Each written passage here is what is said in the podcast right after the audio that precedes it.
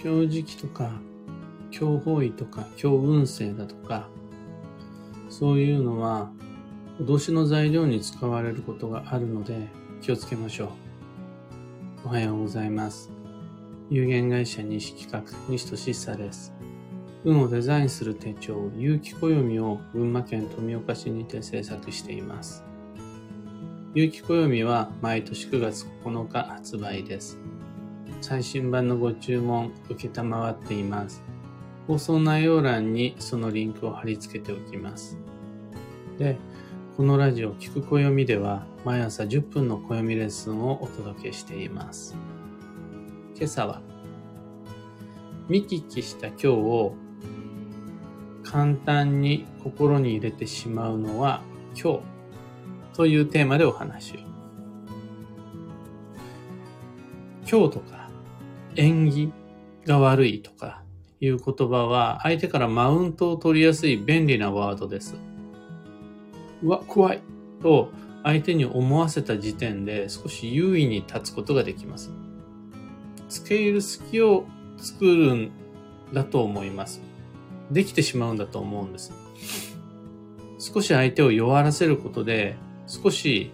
言ったこっちの方が偉くなれます。実際にはそれって偉くもなんともないんだけど、そういう立場の違いを瞬間的に作り出すことができます。これがいわゆる脅しってやつです。本来、そんな脅しを真に受ける必要なんてこれっぽっちもないんです。だって、そんなのは事実でも確定的未来でもなくて、ただの脅しなんだから。嘘ついたら針千本飲ますって言われているのと同じようなもんです。でも、結構います。外から入ってくる縁起の悪い情報に対して、感覚的にビビってしまって、どうしようどうしたらいいんだろうって思っちゃう。そういうタイプの人。そういうのをネットで見かけると、ネットに少し優位に立たれてしまいます。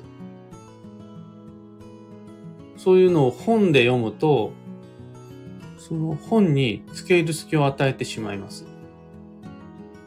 それが目の前の人から言われた言葉であった場合、その言ってきた相手の何かしらの思惑にはまってしまう恐れがぐっと高まります。だからそういうのって脅しなんだから、真に受けないで吉。どうしたらいいんだろう。どうしよう。今日だって運が悪い。って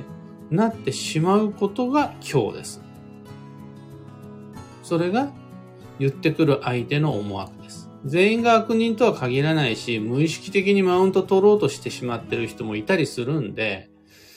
常に大きな被害を被るってわけではありませんが、それにしても、相手が言ってきた脅し文句の内容を精査するよりは、それを真に受けてしまって心に入れちゃった自分のことを今日だと思う方が、その実際的です。そういう仕組みになります。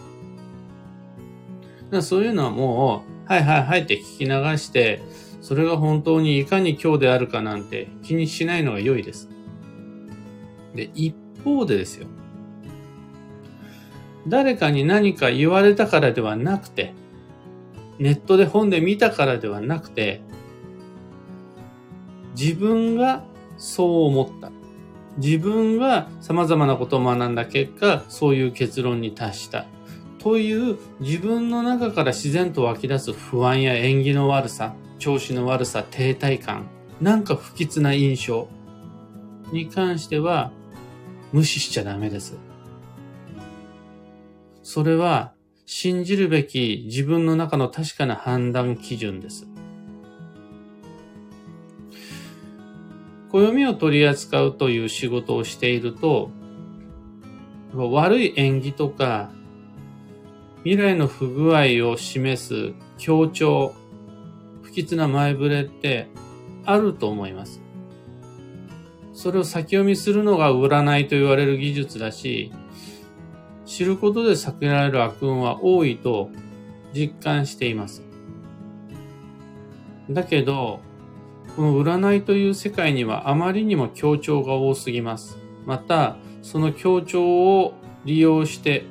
脅そう、意識的にも無意識的にもマウント取ろうって思う輩が多すぎます。で、その結果、今日を知って縁起の悪い情報を見て今日になってしまう人、運が悪くなってしまう人が多いなって思います。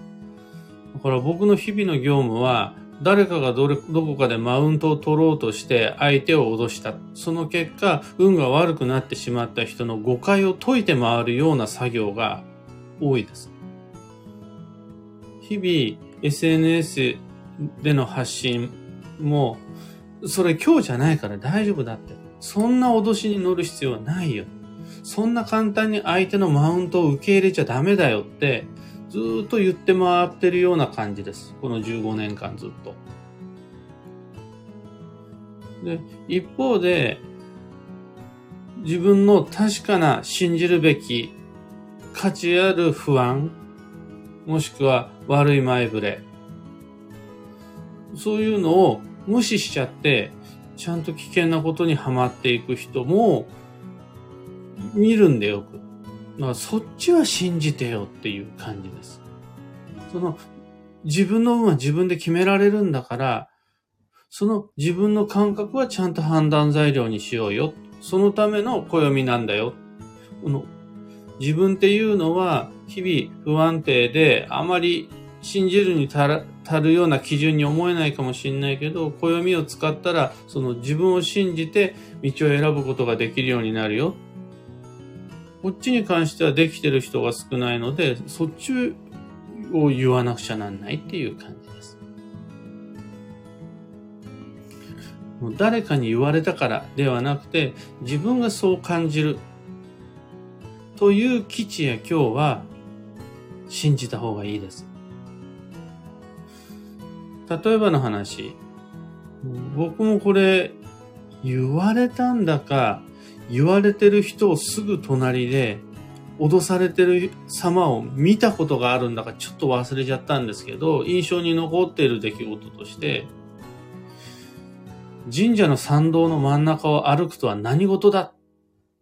て怒られてる人がいたんです。神社の参道っていうのは神様の通り道ですよ。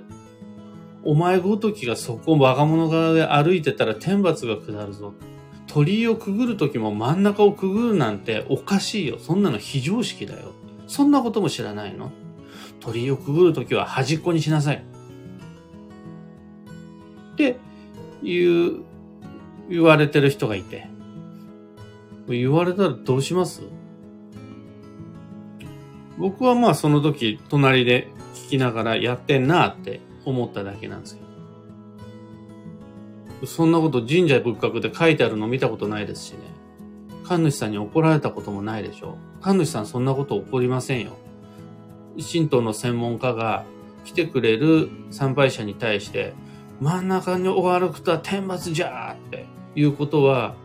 過去一度もないし、これから先もないです。一方でですね、自分自身が感じたとします。崇敬する神仏を前にして、そこの聖地を訪れたときに、あ、ここは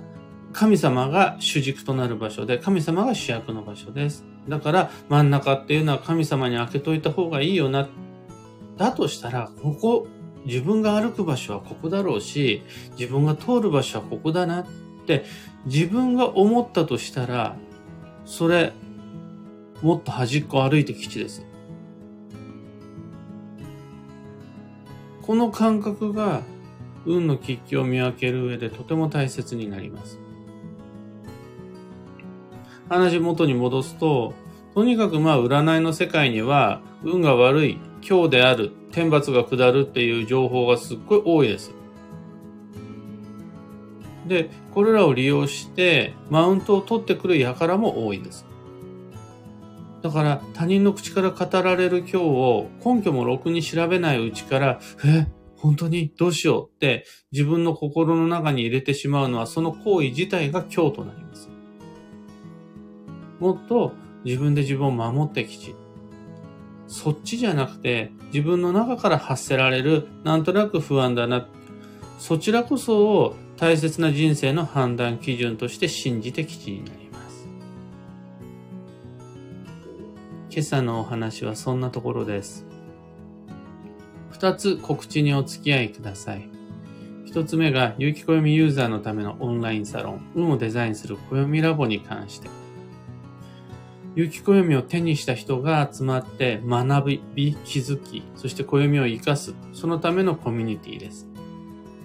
昨日からはいよいよ冬の風物詩の年末ジャンボが発売されたので、宝くじミッション発令されました。何月何日に買うといいよなんていうのがラボのスラックに貼り付けてあるので、メンバーの方はぜひそちらご確認ください。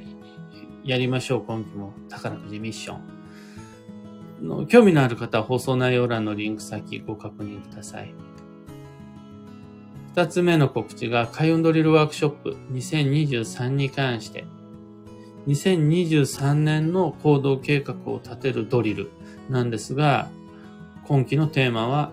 旅する12ヶ月の行動計画。うちに引きこもらずにどう外の世界へ飛び出し世間と交流していくのか、そのためには絶対計画が必要になりますので、10のドリルをこなして旅する行動計画を手に入れましょう。その一番最初にやるのが年月日時理想の基地方位旅行計画です。時間にまでこだわって何年何月何日何時にどこに滞在するのが理想なのかから始めます。料金は2500円、Facebook グループを利用したオンラインのみでの開催です。窓口は放送内容欄にリンク貼り付けておきます。で、一昨日からかな、確かいい西の日、11月24日からだったと思うんですが、こういうみんなでせーので受ける開運ドリルワークショップとは別に、個別開運ドリルワークショップ、マンツーマンで一緒に行い、こういった12ヶ月の行動計画になりますというのを成果物として僕はメールにてお渡しする、そういう個別開運ドリルも今始まったので、そちらもぜひともご検討を。さて、今日という一日は2022年11月26日土曜日で、本年度最後の繁忙期、残り11日となりました。あと一つ今年のうちに終わらせておきたいものを今みんなに私あと一つこれやりますって宣言するとしたら何なのかちょっと考えてみてください。あれかな？これかな？って思い当たるものがラストスパートの材料になります。幸運のレシピはおから。こちらはリサイクル食材とか副産物食材って僕が呼んでるものなんですが、おからだけに限らずココアとかぬかとか魚のアラとか、今だったらブリ大根するためのブリのアラとか、ああいうのが副産物食材です。そういうのがいいです。今日のキーワードは対処、適切に処置する。意味としては不具合や不都合の解決にしっかり時間を割くのが良いですよ。それサラサラってしちゃうんじゃなくって、何か立ち止まるような出来事が起こった時、そこに解決のためにしっかり時間割きましょうが対処となります。以上、迷った時の目安としてご参考までに。それでは今日もできることをできるだけ、西企画西俊久でした。いってらっしゃい。中さん、美香さん、たかさん、おはようございます。今日の群馬県富岡市、雨降っていませんが、どんより曇りです。アマガエルさん、ひでみんさん、ゆうさん、はなさん、おはようございます。あ、オペラさん、おはようございます。みんなの暮らす世界も、どんより曇り空ですね。聞いたところによると、日曜日はそれなりにいいお天気になるらしいんですが、どうなるか。N シャンティさん、ロミさん、はかねさん、おはようございます。アルココさん、おはようございます。マミーさん、おはようございます。どんな暦の運勢でも、やはり自分の感覚が大事なんですね。そう思うと、どんな今日も怖くないですね。おっしゃる通りでございます。暦は、西企画の暦でさえそうだから、おそらく、よそのうちの暦は、多分その10倍ぐらいは、今日という情報が多いと思うんですね。例えば今日時期、今日方位、それぞれ取ったとしても、西企画って、うちの先代、初代の方針で、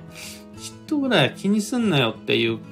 ぐらいの今日しか載せてないんですけど、もっと誠実で厳格な専門家の方たちは、これも今日です、これも今日です、これも念のために避けといた方がいい今日ですっていっぱい載せてるんで、そのまんま真に受けてハートに入れちゃうと、本当にどんどん運が悪くなっていっちゃうんですよね。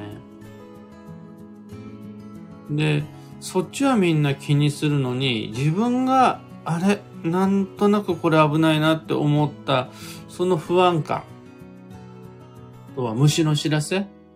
女の勘って言われるやつは軽視しがちです。で、信じるのどっちかっていうふうに言われたら、他人の都合によるマウントとか、脅し文句として使われる今日じゃなくて、自分のハートを信じた方が絶対いいんですよ。これ間違いないです。その本能的機能が僕たち人類には何億年も前からの洗練の中でどんどん研ぎ澄まされてきたんで。今どうしてもね、ここ2、300年は人の文明の利器が発達する中で感覚が薄れてしまってるなんて言われていますが、それでもやっぱり DNA には残ってますよ。あれ、これ危ないなっていうやつが。だから基本はそっちです、信じるべきは。あとは僕が個人的に運の情報でマウント取ってくる相手ダセえなって思っちゃうんですよ。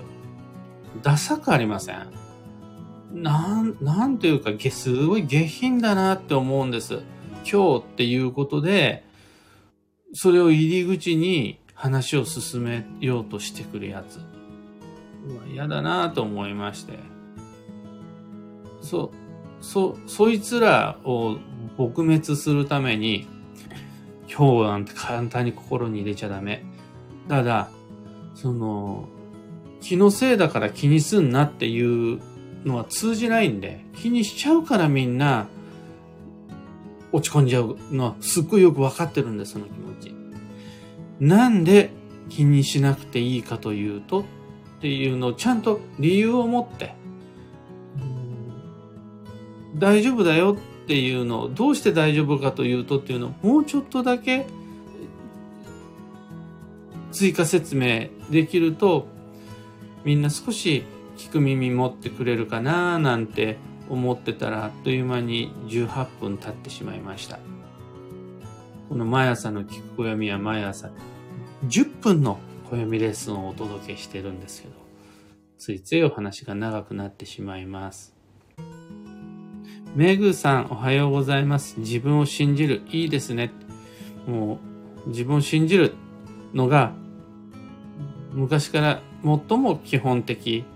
かつ効果的な運を開く手段です。とはいえ、信じるもの、信じるためには根拠が必要なので、その根拠として暦の知識をお役立ていただけたら嬉しいです。というわけで、今日もマイペースに運をデザインしてまいりましょう。僕も行ってまいります。